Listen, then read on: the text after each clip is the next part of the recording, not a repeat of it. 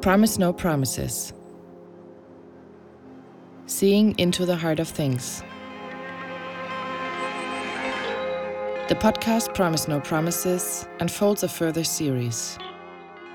Seeing into the Heart of Things Earth and Equality within Indigenous and Ancestral Knowledges.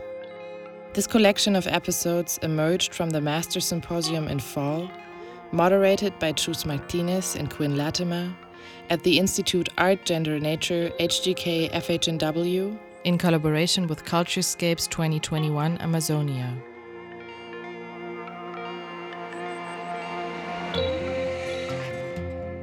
The contributions to the symposium were devoted to discussing Indigenous thought, decolonial feminisms, and the political possibilities of the mythic imagination. Certain questions will preoccupy us. How do indigenous cosmologies create forms for resistance? How does the Western imaginary of the Amazon, from its roots in racial capitalism to its corporate tech paternalistic present, cloud our understanding of how its people and non human spirits narrate themselves. How do ecological and decolonial practices find their form in the visual and oral matrices of indigenous narratives across the world?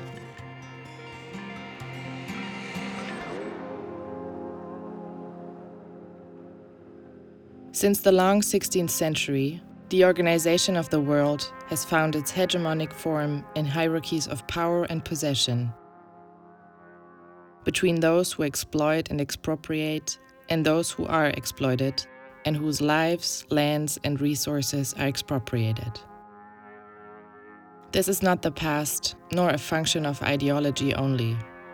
If the projected supremacy of one form of life over all others is only made possible by manifold forms of violence, one of these forms remains the invention and constant reinvention of nature by colonial cultures.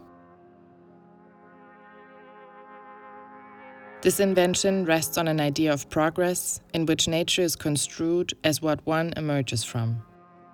Indigenous ancestral epistemologies hold a different understanding of the real, though. The land owns us, Aboriginal Australians might say.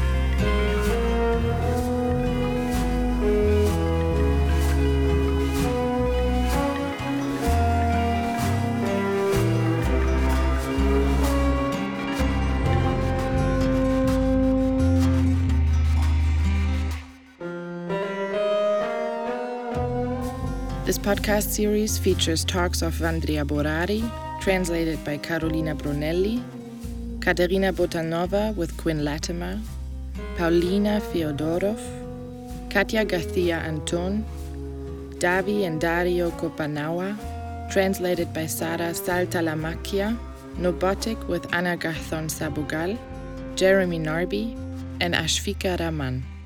What happens to the land happens to the people by Katya Garcia Anton, Director and Chief Curator of the Office of Contemporary Art Norway in Oslo. Trained as a biologist, she conducted field research in ecology and behavior in the Amazon and Sierra Leone, and then transitioned into the arts with a master in 19th and 20th century art history from the Courtauld Institute of Art, London. Katya Garcia Anton is currently devising a program activating decolonial thinking with colleagues from Afro Norwegian communities in Norway. She has been a member of the curatorial group which made the historic transformation of the Nordic Pavilion into the Sami Pavilion of the Biennale Art 2022 in Venice. My talk today brings the discussion a little closer to home. I'm going to be talking about Sapmi, as the Sami homeland is called, a nation which has been divided by four colonial states Norway, Sweden, Finland, and Russia. So we are in Europe, in colonial Europe. And the talk is called What Happens to the Land Happens to the People. It's actually inspired by the words of a Chickasaw author called Linda Hogan in her marvelous book, Dwellings A Spiritual History of the Living World, which I really recommend you to dig into. And I chose its title because I chose this sentence because it brings us immediately to two of the core elements which are relevant to the more than 5,000 indigenous nations that today compose a population of between 350 and 500 million indigenous peoples globally. So these elements are, on the one hand, a shared epistemological, ontological, methodological understanding of the indivisibility of reciprocity, of kinship, and duty of care between peoples, lands, waters, fauna, flora, spirits, and other than humans. Um, and on the other hand, a shared experience of genocide and ecocide generated when colonialism, when modernity, attacks those bonds of reciprocity and kinship. And these values, embedded in this title, are also reflected in the core of Sami perspectives in, in Sápmi, in the Fennoscandian region, in this region which we call the Nordic region, for whom, as this evocative gif by the Sami artist Máret Ánne Sara so clearly says, there is no post colonial. And I think that's a very important statement because so much uh, thinking around indigenous perspectives cites post colonial theory.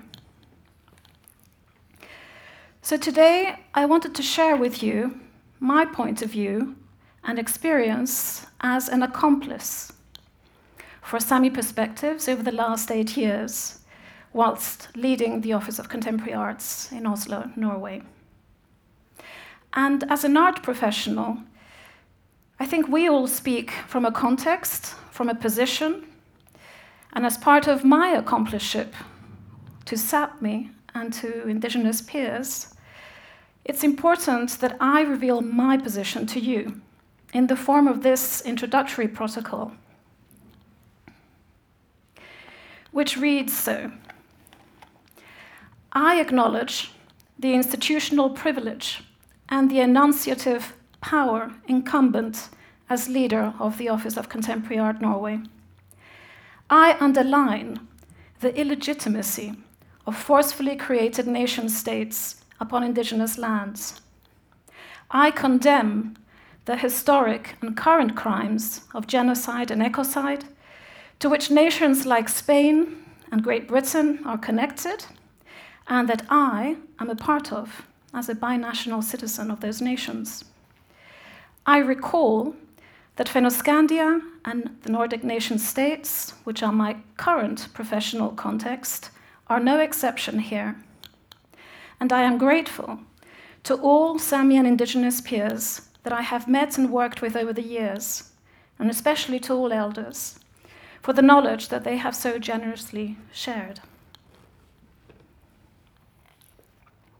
So, to be accomplices, we need to build knowledge, we need to understand what that colonial context is in which we operate, that we are a part of, that we continue to strengthen in so many ways.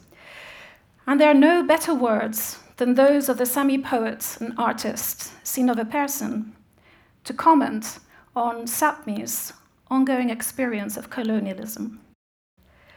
When Otta the Earl of Haloig sailed north along the coast of Finnmark to the Kola Peninsula in the 9th century, he reported to the King of England that he saw no one else than some Sami until he rounded the peninsula by the White Sea.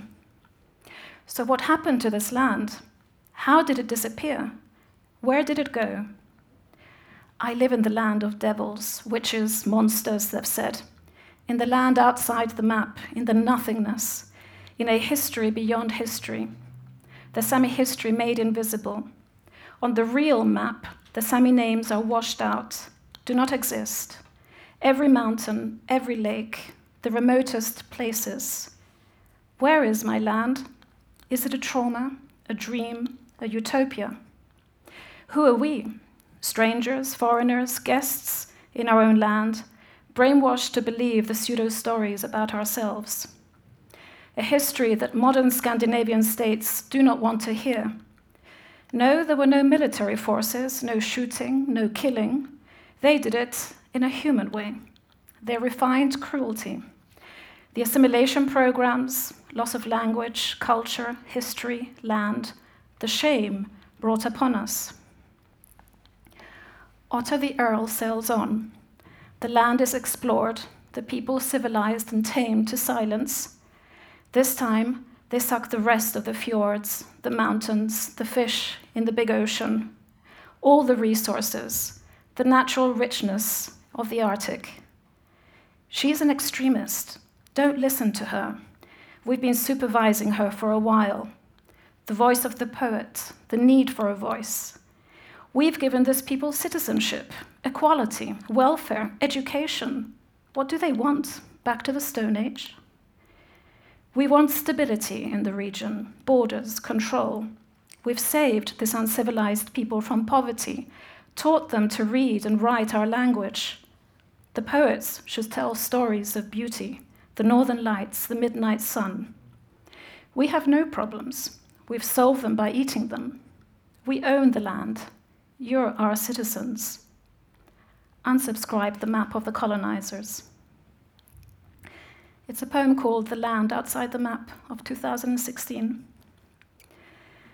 Synnøve Persson experienced firsthand the strategies of assimilation that have led to ecocide and genocide against Sápmi, initiated with first contact, and that led eventually to its formalization in the form of a brutal state policy called Norwegianization, launched in 1851 and supposedly officially ended in 1987. She was also part of the legendary Alta Action, between 1978 and 1982. An action started as a Nikai rebellion that united Sami peoples across the Nordic region with global indigenous peers, Nordic and international accomplices. It developed into the first indigenous rebellion in Europe, catalyzed by the Norwegian government's secret plan to build a large dam on the Alta River that would have flooded vast areas of Sápmi forcibly removing Sami people, drowning knowledge, livelihoods, and spiritual sites. The Alta action was a moment of hope, a chance for possible alliances to collectively rewire society across the Nordic region and internationally. And we know it impacted the whole of the Nordic region, and in Norway, some gains were made signing the ILO 169 Convention of the United Nations for the Rights of Indigenous Peoples. The Sami Parliament of Norway was created in 1989, although it has no legislative power. And a Sami cultural infrastructure began to be built, mostly around language and education. However, we also know that the sovereignty of Sápmi was never negotiated in Norway or across the Nordic region. And this means that large parts of what is today called Norway, most of it in fact, is premised on unceded land. And crucially, that Sapmi's core worldview, the interdependence between Sami land, waters, biomes, spirits, people, and other than human entities, the understanding that culture and land are one and the same, indivisibly bonded, was never acknowledged.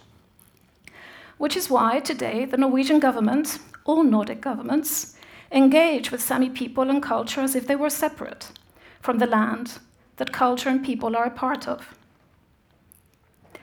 Despite the initial opening up that the Alta action catalyzed, the decolonial momentum that it started to generate stalled by the 1980s, coincidentally, just when oil was discovered in Norway.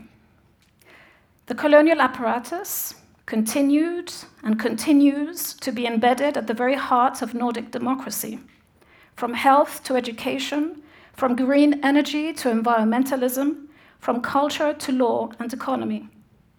And today, more than 40 years later, young Sami generations seem unanimous in their assessment that the very survival of Sapmi, epistemologically, ontologically, methodologically, is at stake.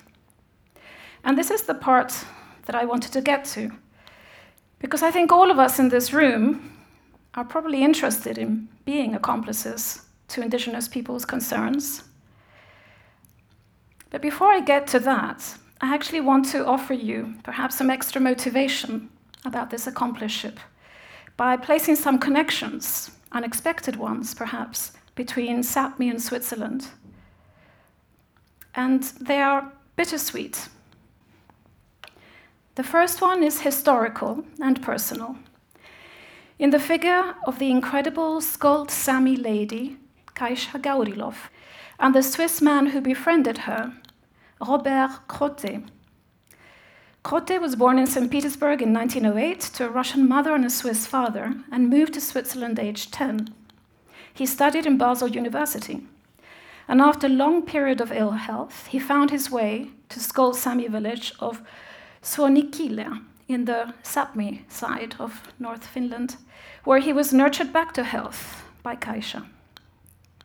It was a chapter of his life that marked him forever.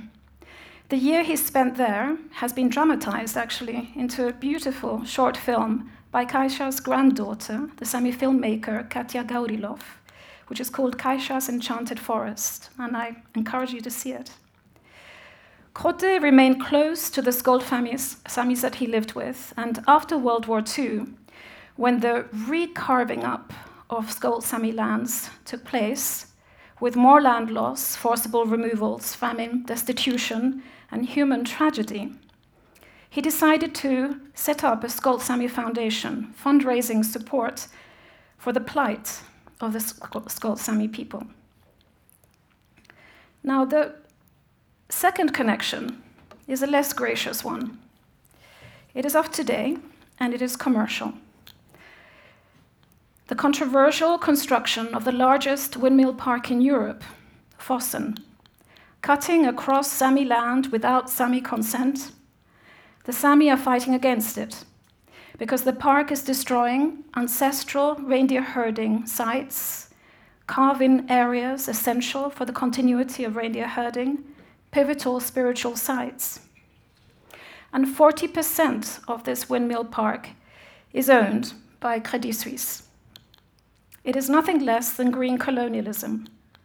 So I'm sending out a call to all of you now, to the art field in Switzerland, to work with your young Sami artist peers to ask Credit Suisse to disengage from Fosen. So if you want to know how to connect to the Sami movement in Fosen, please contact me later, and my email will be at the end of this talk. And I do mean it because they really do need more support. So, coming back to accompliceship, in Sapmi's case, the accomplices need to really connect with the perspectives of the younger generations, of Daidars and Dwoyars, Daidars and Dwoyars. Daidar was a name given in the 70s to practitioners working with what we in the West called art. Dwoyars is the bigger epistemological category. In Sapmi, I'll be talking about that in a little moment. So Daidars and Dwoyars. For them, the struggles of the Alta action continue, and many would say that they are worse than ever. For them, their goal today is survivance survive, resist, and be present. Across all of the struggles that continue to impact Sami society, against the ongoing colonial apparatus in the Nordic region, including the green colonialism of the Fosen windmill park that I mentioned earlier, and against the impact of colonial extractivism, like in the Repparfjord, where toxic dumping of global cooperative mining is taking place in Sapmi, in the northern part of Norway. And here, Sami campaigners, led by artists, politicians, and land guardians, have succeeded in convincing the main investor of this mine to disengage, the German company Aurubis a month ago announced it was disengaging. So it is possible. And one of the leaders of that campaign, Beaska Niillas, is one of the members of the Sami Pavilion's curatorial group in Venice in the biennial in 2022 that I'll be talking about a little later. So many Sami people are exhausted by the hundreds of court cases against Nordic governments to defend their lives and lands in the face of colonial policies, extractivism, green colonialism. But the paths of politics and law are running out for Sapmi. And for many, the only choice in which survivance can be activated is actually through the space that we in the Western system call art. Imagine being able to speak all the world's languages without saying a sound, to reach people's hearts first and then their consciousness. The anger you are carrying suddenly finds a way to emerge, but in a more creative form, stronger than iron. Art for me is that. These are some recent words by the Sami artist Anders Sunna. And like Anders, there are so many Sami Daidars and Dwoyars who are leading projects across Sapmi in which their practices come together with nature guardians, herders, fisher people, spiritual leaders, scholars, thinkers, in order to heal, to repair, to research. Key areas of Sapmi heavily attacked in the past and today by colonialism. And at the core of this process of healing and repairing and resurging is the Sami understanding that humans are not at the center of the natural environment, nor disconnected from it, and that the land and everything it provides to human existence is a gift, which comes with a responsibility to honor those relations, to honor that kinship, to reciprocate. And it is through this duty of care towards those reciprocal relations that one's ability to live a good life is measured. And as Sami professor Harald Gaski understands it, this generates one's caliber as a human being. So these are the central elements of a Sami worldview, and it is in their defense that the young Sami generation of Daidars and Dwoyars are mobilizing.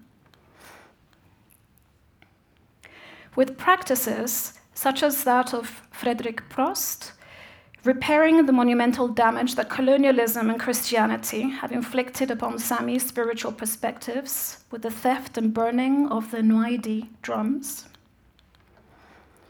Or Outi Pieski and accomplice Eeva-Kristiina Harlin, revitalizing Sami matriarchal spirituality with the resurgence of the ládjogahpir, ládjogahpir, the woman's horn hat that was stolen burnt by colonial patriarchal Christian movements.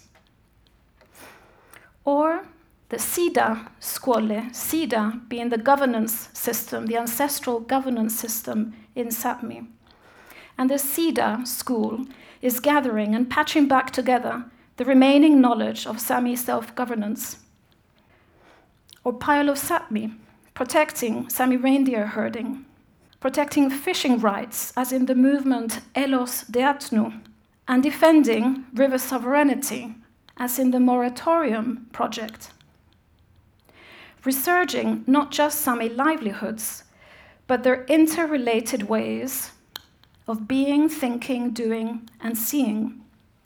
And these are all being led by Daidars and Dwoyars, nature guardians, spiritual, language, and knowledge holders and more than decolonizing by dismantling colonial systems, what they're doing is they're Samifying.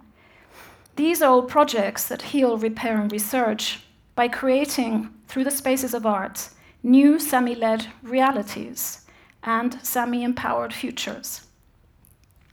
So I've mentioned all these points to emphasize why accompliceship has to be driven by the perspectives of Sami and indigenous peoples.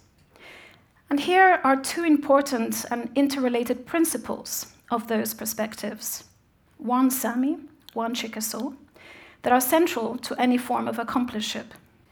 For the first, I credit Professor Harald Gaski in his paper on the centrality of elders in Sami worldviews, where he speaks of lachtet olmolakai, to behave like a human being, and guldalit, which he describes as to listen to and listen for, explaining that the traditional Sami approach is to listen to and listen for the messages from nature, and that this ability to gullat, to hear, has always been respected and regarded as a vital competence for ongoing survival, not only as a Sami one, but as a human one in general.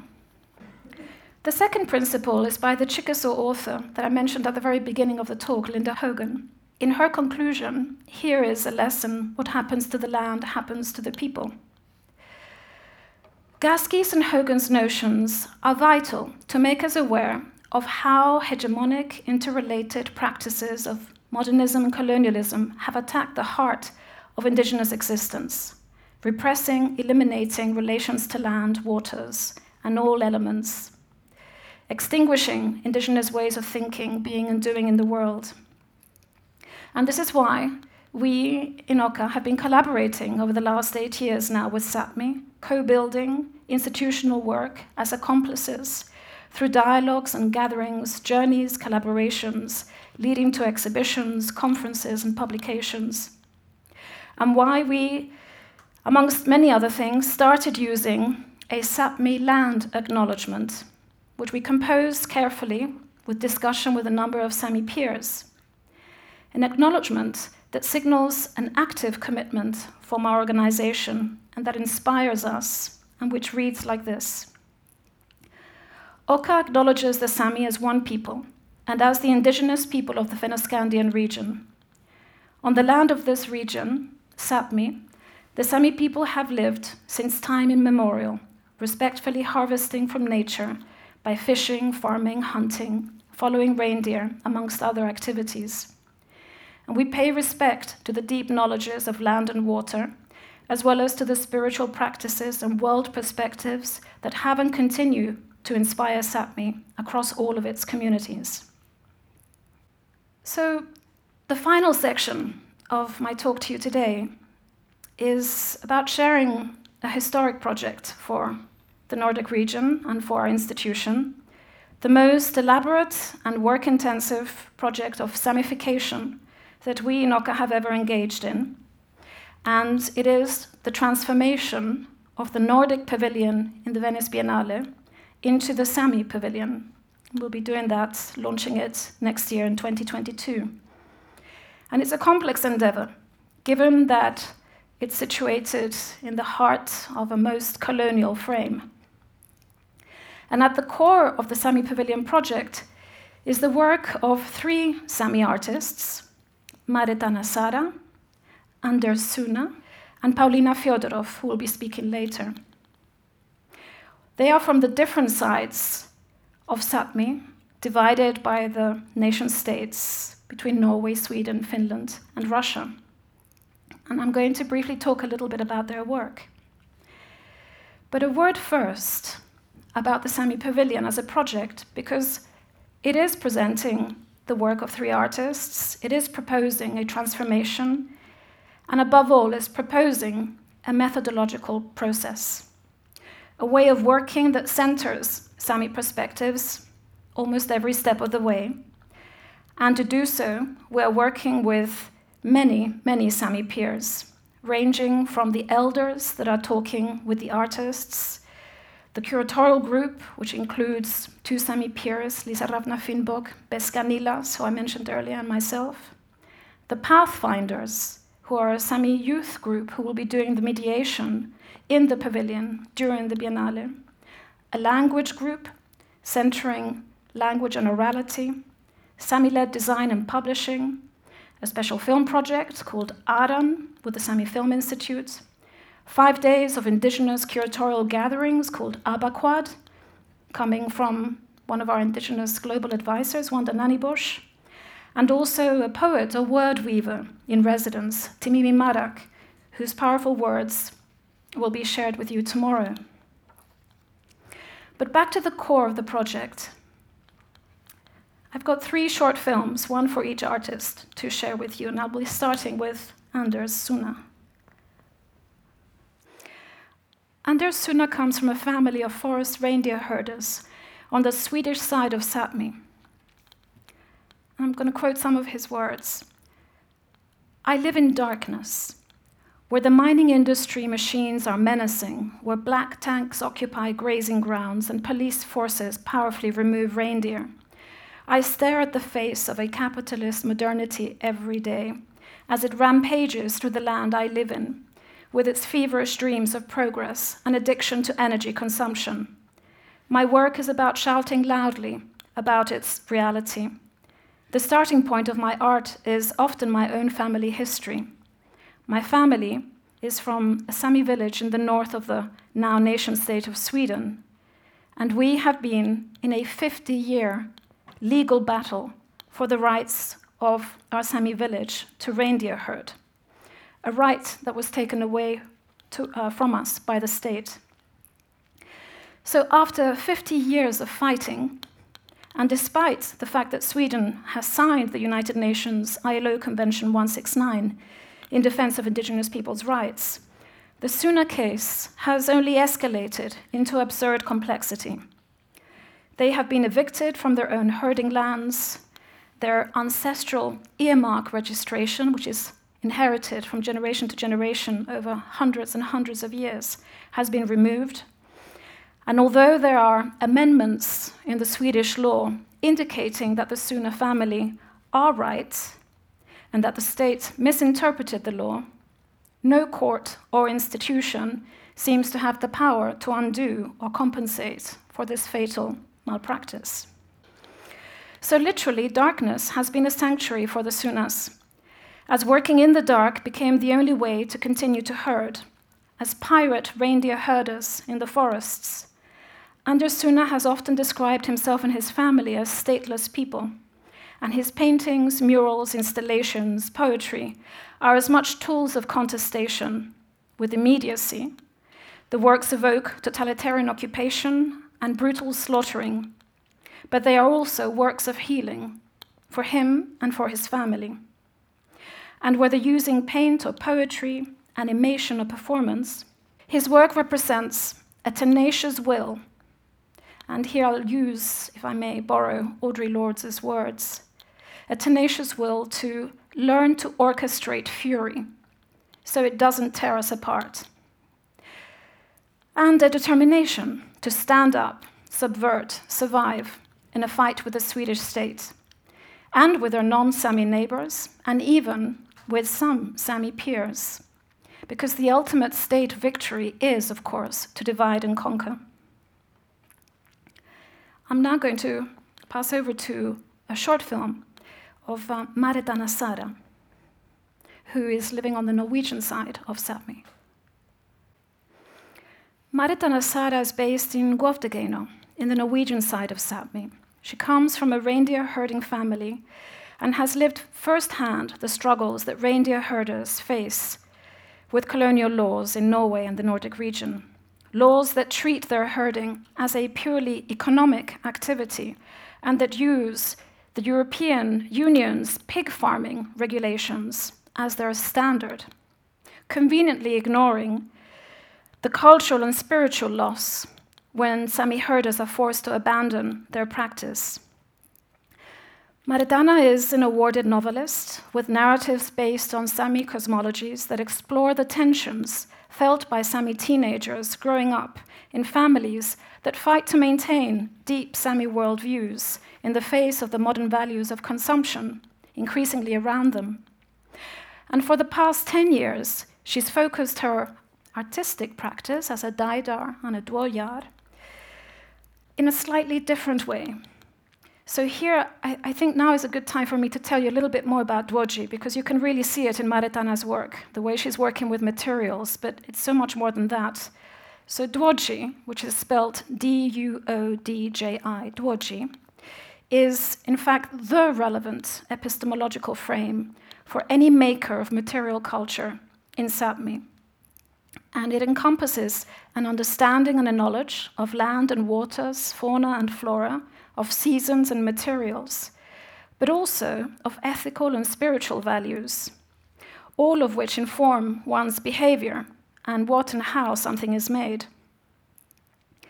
And internationally, some of you may have come across Máret Ánne's work, um, mostly in a piece called Pile of Sapmi, presented in Documenta 14, and that we actually see um, a version of it uh, shown a few years later in, outside the Oslo Parliament. But I want to talk a little bit about this piece because it's quite complex. It was a long term process, work consisting of installations, festivals, screenings, debates, lectures, crowdfunding, performances, text, and so on, which brought attention to the case of Máret Ánne Sara's brother, Jovsset Sara, a young reindeer herder whose herd the state wanted to cull so drastically that it would have brought him to bankruptcy.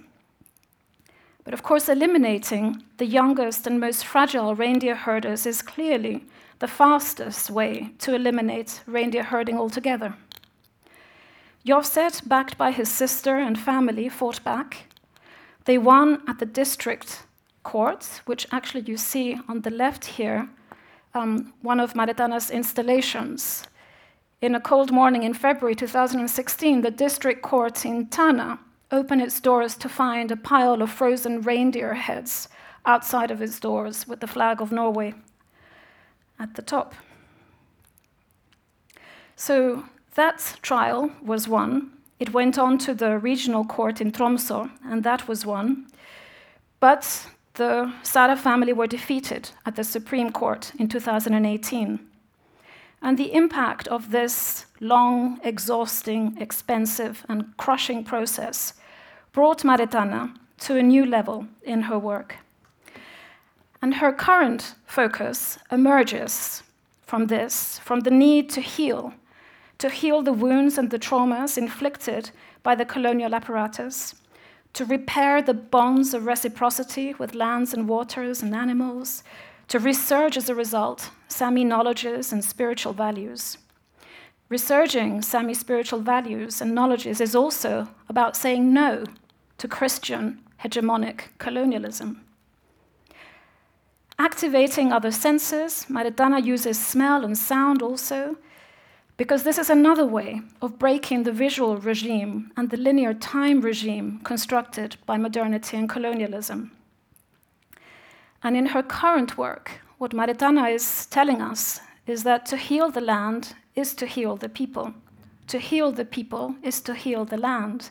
And whilst there are people and whilst there are land, there is still hope. And I'm going to end with a film by, on, about Pauliina Feodoroff. Theatre director, defender of the land, and politician, Pauliina Feodoroff has roots both in Keväjärvi on the Finnish side of Sapmi and Svonjel in the Russian part of Sapmi. These are unceded Skolt Sami lands, the same Skolt people who Robert Crottet sought refuge with in 1938. Feodoroff's family has experienced deep loss at multiple levels. In the ancestral grounds of the, Ko- of the Kola Peninsula, the Skolt community were pushed out by the Finnish into Russia at the time of the Russian Revolution. They then endured Soviet enforced collectivization, British sponsored nickel mining that resulted in the requisition of Skolt Sami forests and rivers and their forcible removal from the land, the degradation of the region by acid rain, health disorders. And after World War II, as the borders changed again, they were again relocated into then the nation state of Finland. And finally, in the last decades, climate change in the Arctic region, whose effects are experienced at an accelerated rate compared to the rest of the world, has added significant pressure to the Skolt Sami struggles. So, within this crucible of geopolitical theft and abuse, ecocide and genocide, Pauliina's work uses theater, performance, forest and river revitalization programs, and political work such as the drafting of the Truth and Reconciliation Program for Finland, which still hasn't happened, to purge bodies and minds from colonially transmitted forms of existence. Mindful of the matriarchal strength of spiritual and social organization in ancestral Skolt Sami forms of being and doing and thinking. Pauliina targets those areas which were areas particularly attacked by colonial strategies of patriarchization, to recenter them, to recenter Sami matriarchal values in her work as lead activators of Sami sovereign living for the future. So, above all, her work is about re establishing the bonds with lands and waters and honoring Skolt Sami's duty of care for the land. And as she says, there are traditional land keeping and water trading practices, very concrete ways of how to give back. For example, you give back to the river the bones of the fish. The bones will become a source of food for the young fish living there. And in the case of the forest, in the old days, when you slaughtered an animal, the insides of the belly were given back to the forest. It was a way to nurture the land and to enrich the biomass. If the river is still giving you fish, it's your duty to give back. And these sets of very strict rules come from traditional culture, and this is how I was taught to interact with the river, to ensure that the river stays clean, that it's not overfished, and that no harm comes to it. Giving thanks means that there is a bond between the two parties. It is a two way bond that always carries an obligation if both parties are to survive.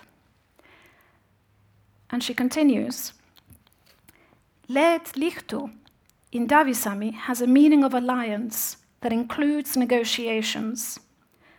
There are several places that are led locations. This means places where the alliances and agreements are renewed.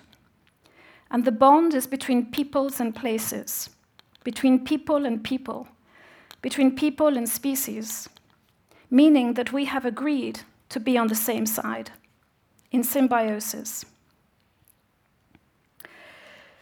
So,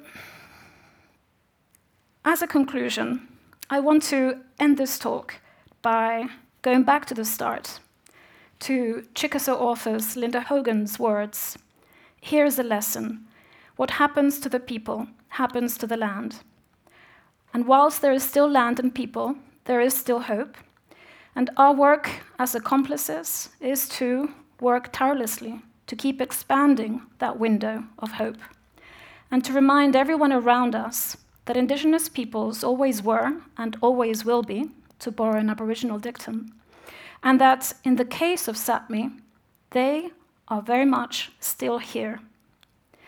So I would like to take this opportunity to thank again all the Sami Indigenous peers who've so generously helped our peers in my institution, Inoka, and myself along our journey of samification, of accomplishment, to thank you all for listening to these stories. Ollu giitu.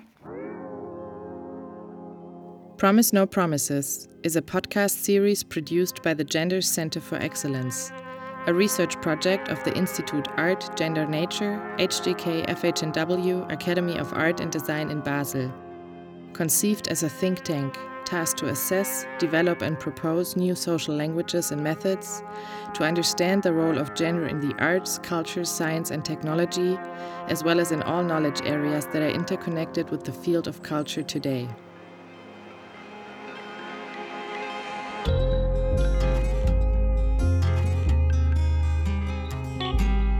If you're interested to get more information about further podcasts and events related to this project, please visit dertank.ch or subscribe to our newsletter at info.kunst.hgk at fhnw.ch.